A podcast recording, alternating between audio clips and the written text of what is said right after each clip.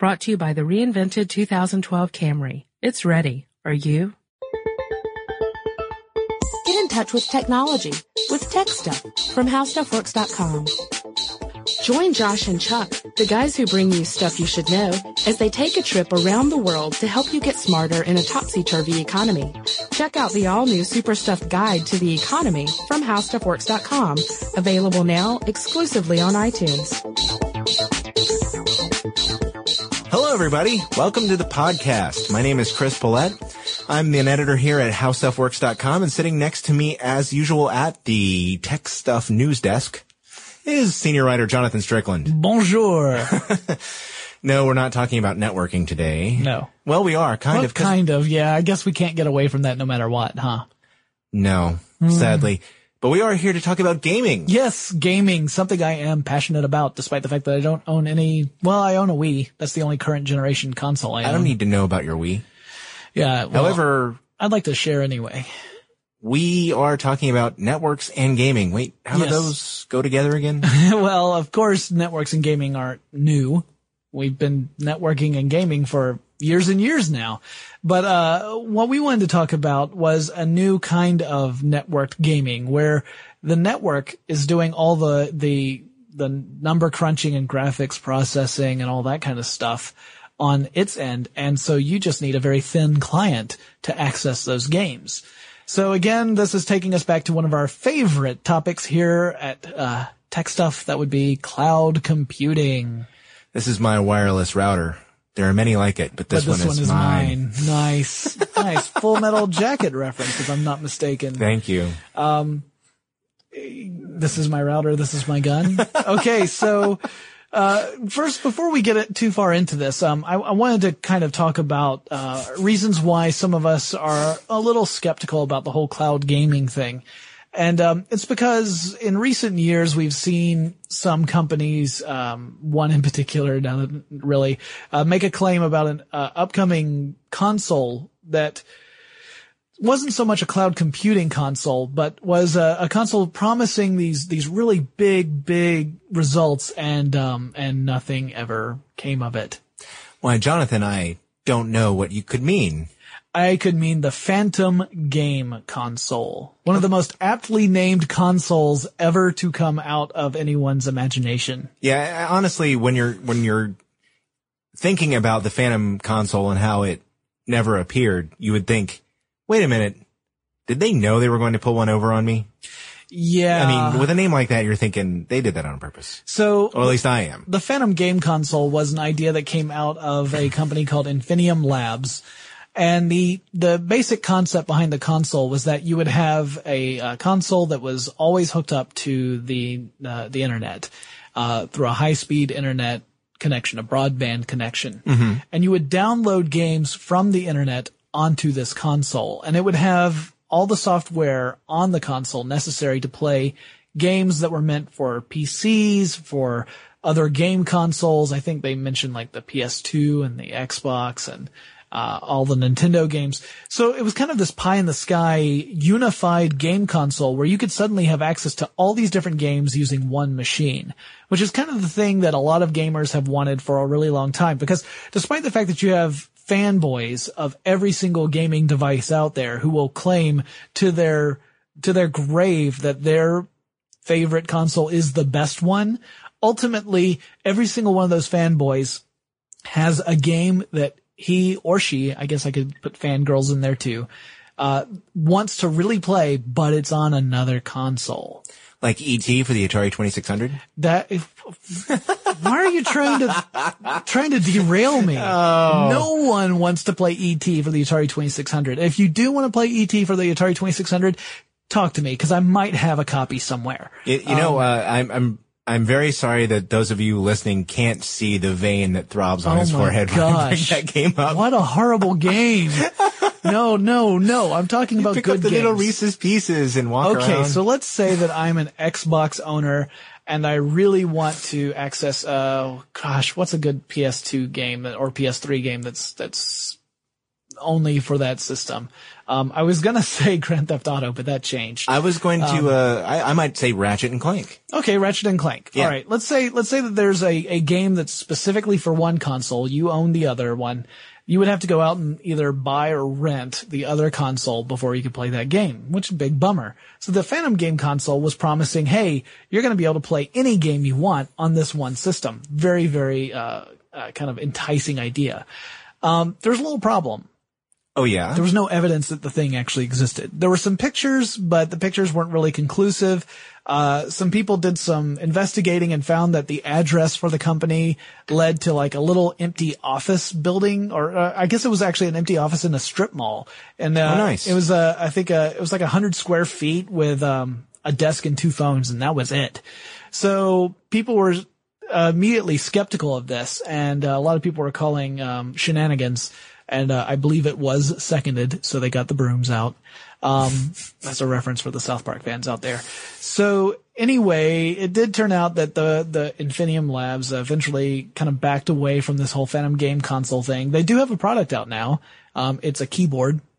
and they, uh, they changed their name. Yes. Yes. So, uh, they're actually So- named for the Phantom now. and they apparently lost about $62.7 million between 2002 and 2005.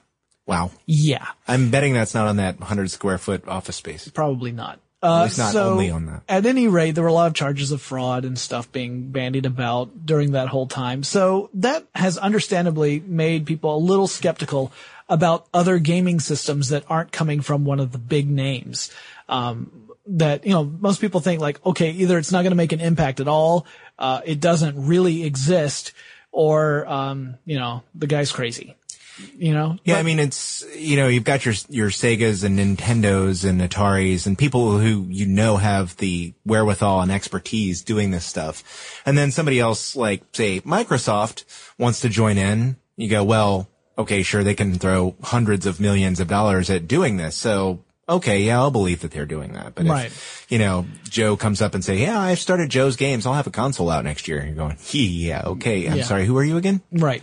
But in this case, we're talking about someone who actually is well known, who has come out with this, uh, this new proposed gaming system. And we should add that the one we're about to talk about is not necessarily the only cloud gaming system, uh, in development right now. It's just the one that's made the biggest splash as of the recording of this podcast. Yeah, it's, uh, made quite a few recent headlines. Right. And we're talking about the OnLive system, which was uh, unveiled at the Game Developers uh, Conference in San Francisco in March 2009.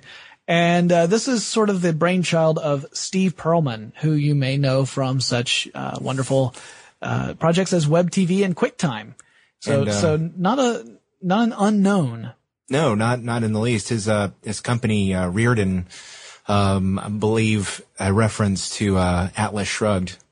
Yes, good old Ayn Rand. Yep. Um, And if if one thing can make me madder than ET for the Atari 2600, it's Ayn Rand. all right then. Let's move on. Um, yeah. Is, at, at one point, the company was named Rearden Steel, Yes. and uh, that was about the time that the Moxi uh, digital video recorder was part of the company. It is now spun off. It is part of Digeo. Um, but you know, these are these are some serious projects. This is not uh, an unknown quantity in the least. Yeah, it's not uh, a fly by night operation. And if you look at the console, it's very, very simple. Actually, it's, uh, not even tiny. Not even necessarily a console. It depends on which version you're looking at. It's a micro console. Yeah. Um, and that's again just one version of it. So here's the thing. Uh, he introduced OnLive um, uh, at the Game Developers Conference uh, and said that it, it's been in development for um for for seven years. So there are three different versions of this thing. There's one that connects to your television. Uh, then there is uh, a, a software that you would have on your PC or software you would have on your Mac. Thank you. So for once, Mac users are not left out of the game. However, I should point out, only for Macs that have Intel processors. Well, that's for all intents and purposes the modern Mac. right. If you don't, if you own Several a, years if you own an Macs now. old old Mac, then you may not be able to run this. It will not um, work on my PowerBook. Yeah, you're going to need an Intel based Mac running a current version of the operating system. But otherwise, you can run this software on a PC or a Mac. And for the TV, because you can't run software on a TV yet, they have this little mini console. And it looks about the size of a, like an iPhone, really. I mean, it's tiny. Well, it doesn't have any of the parts that you would associate with a traditional console, with traditional, the modern console. So it's not, it doesn't have a hard drive on it. Right. It doesn't have any moving parts. Well, I don't think there are any moving parts. It doesn't have a hard drive and doesn't have a, so. uh disc player in it. Right. Uh, so, you know, you're not going to be looking at a Blu-ray player. But then again, it's supposed to be a lot cheaper, although they haven't really announced a lot of pricing for the thing yet. Right. So right now it's got what what it does have the console that is it um it has uh, support uh, for up to four wireless controllers. Bluetooth. Yeah, Bluetooth support for four headsets. There you go. Um, it has uh, two USB ports for physical uh, connections to a controller or a keyboard or a mouse or whatever. Um, it's got uh, an S optical output, uh, Ethernet port. That's of course where you would plug it up to your um, high speed internet uh, connection because like the Phantom, this requires an internet connection. Uh, it has a video audio out port and a micro USB power port. That's nice. it.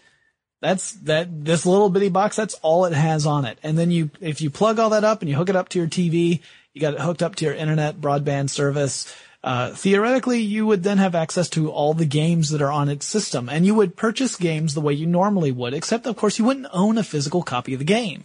That's true. You would- That's you would essentially own- in the cloud. Yeah, you would own access to the game. Really, because you wouldn't have, they wouldn't send you any files, you, they wouldn't send you a CD or anything. Uh, you would log into the system and you would access the game that exists on these servers in the cloud, and then you could play the game through that. And all the graphics processing, all of the uh, number crunching, all of that goes on in the cloud.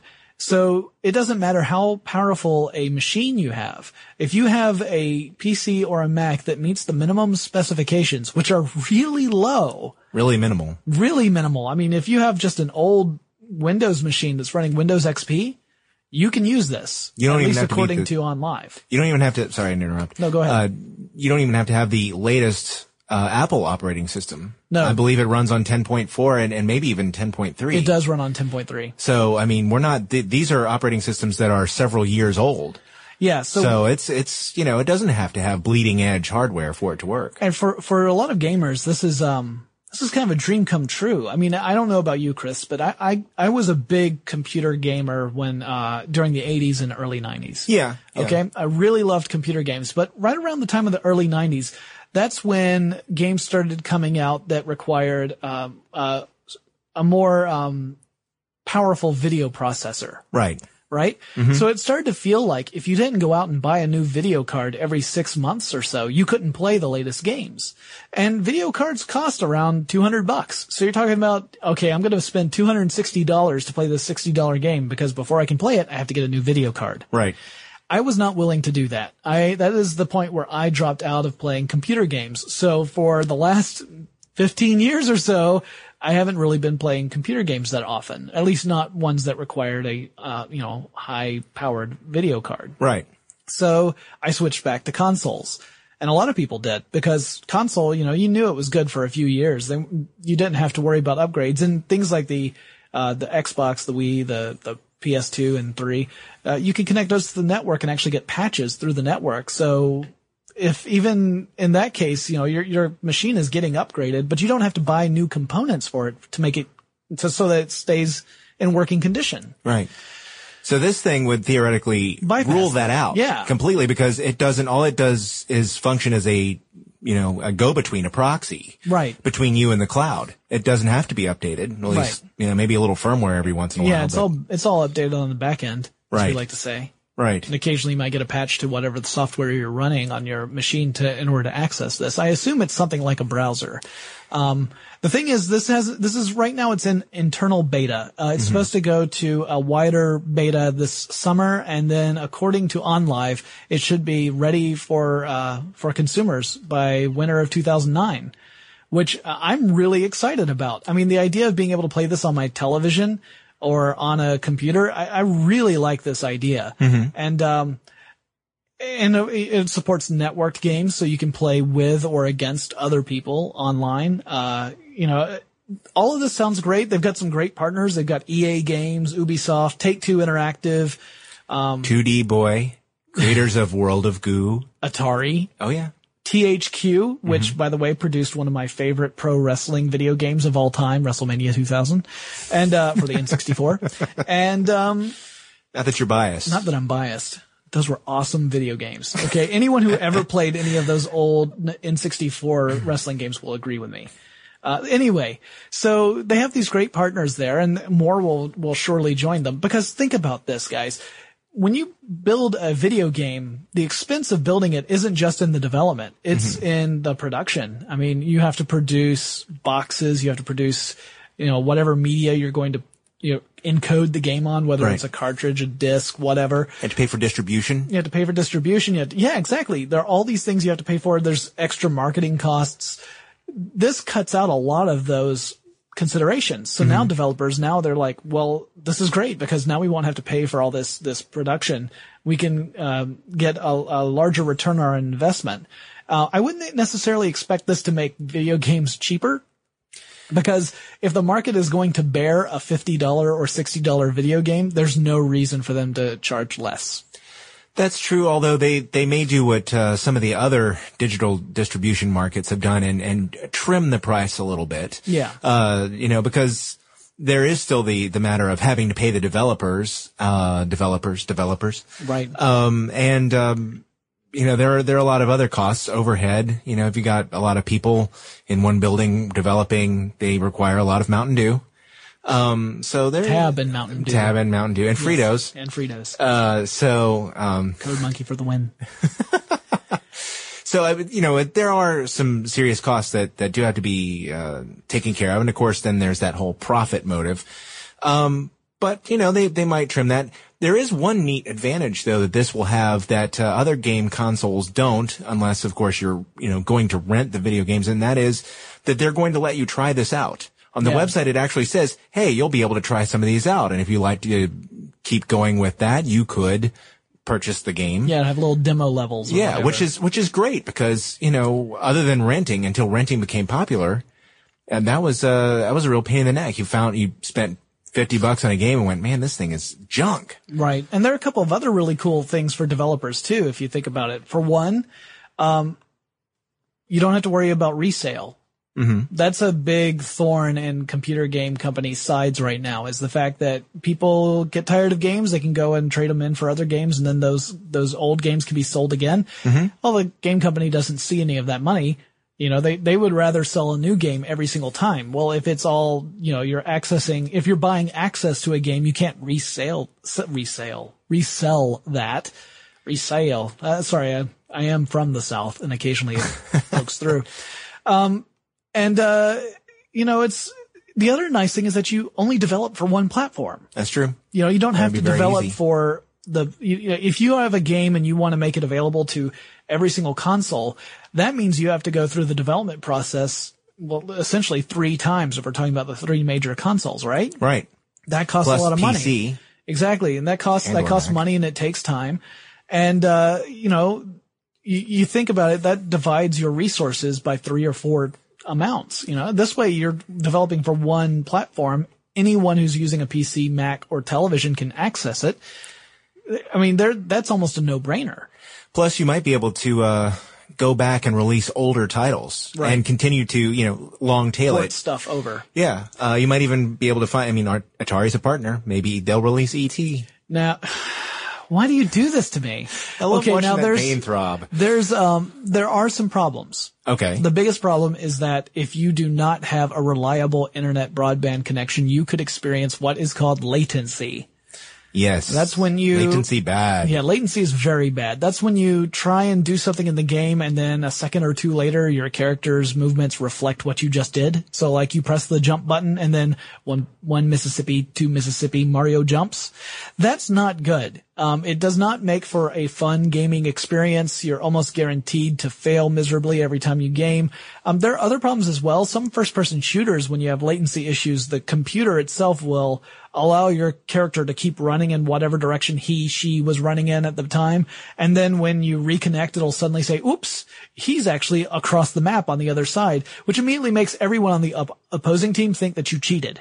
Hey, what happened? Hey, what happened? Yeah, that, uh, That happened to me, actually. That's how I stopped playing Xbox Live because my internet broadband connection was so poor. I couldn't maintain a, a game and, uh, I had a lot of people accusing me of cheating using standby and, uh, I was not. I will have, I, I want to go on the record.